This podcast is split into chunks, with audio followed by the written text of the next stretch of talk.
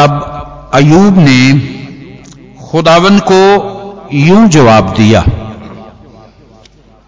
ये जवाब जो है, ये उसके तीन दोस्तों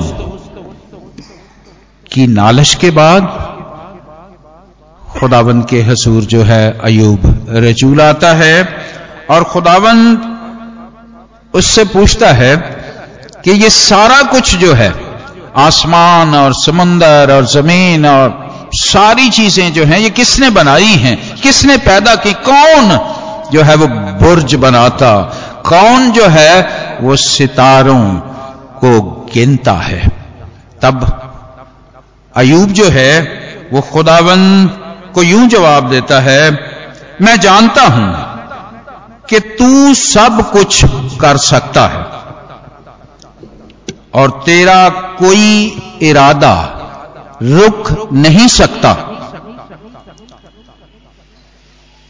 ये कौन है जो नादानी से मसलहत पर पर्दा डालता है? लेकिन मैंने जो ना समझा, आए खुदावंद, वही कहा। यानी ऐसी बातें जो मेरे लिए नहायत अजीब थी।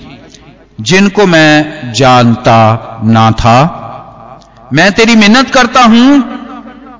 सुन, मैं कुछ नहीं कहूँगा। मैं तुझसे सवाल करूँगा तो तू मुझे बता।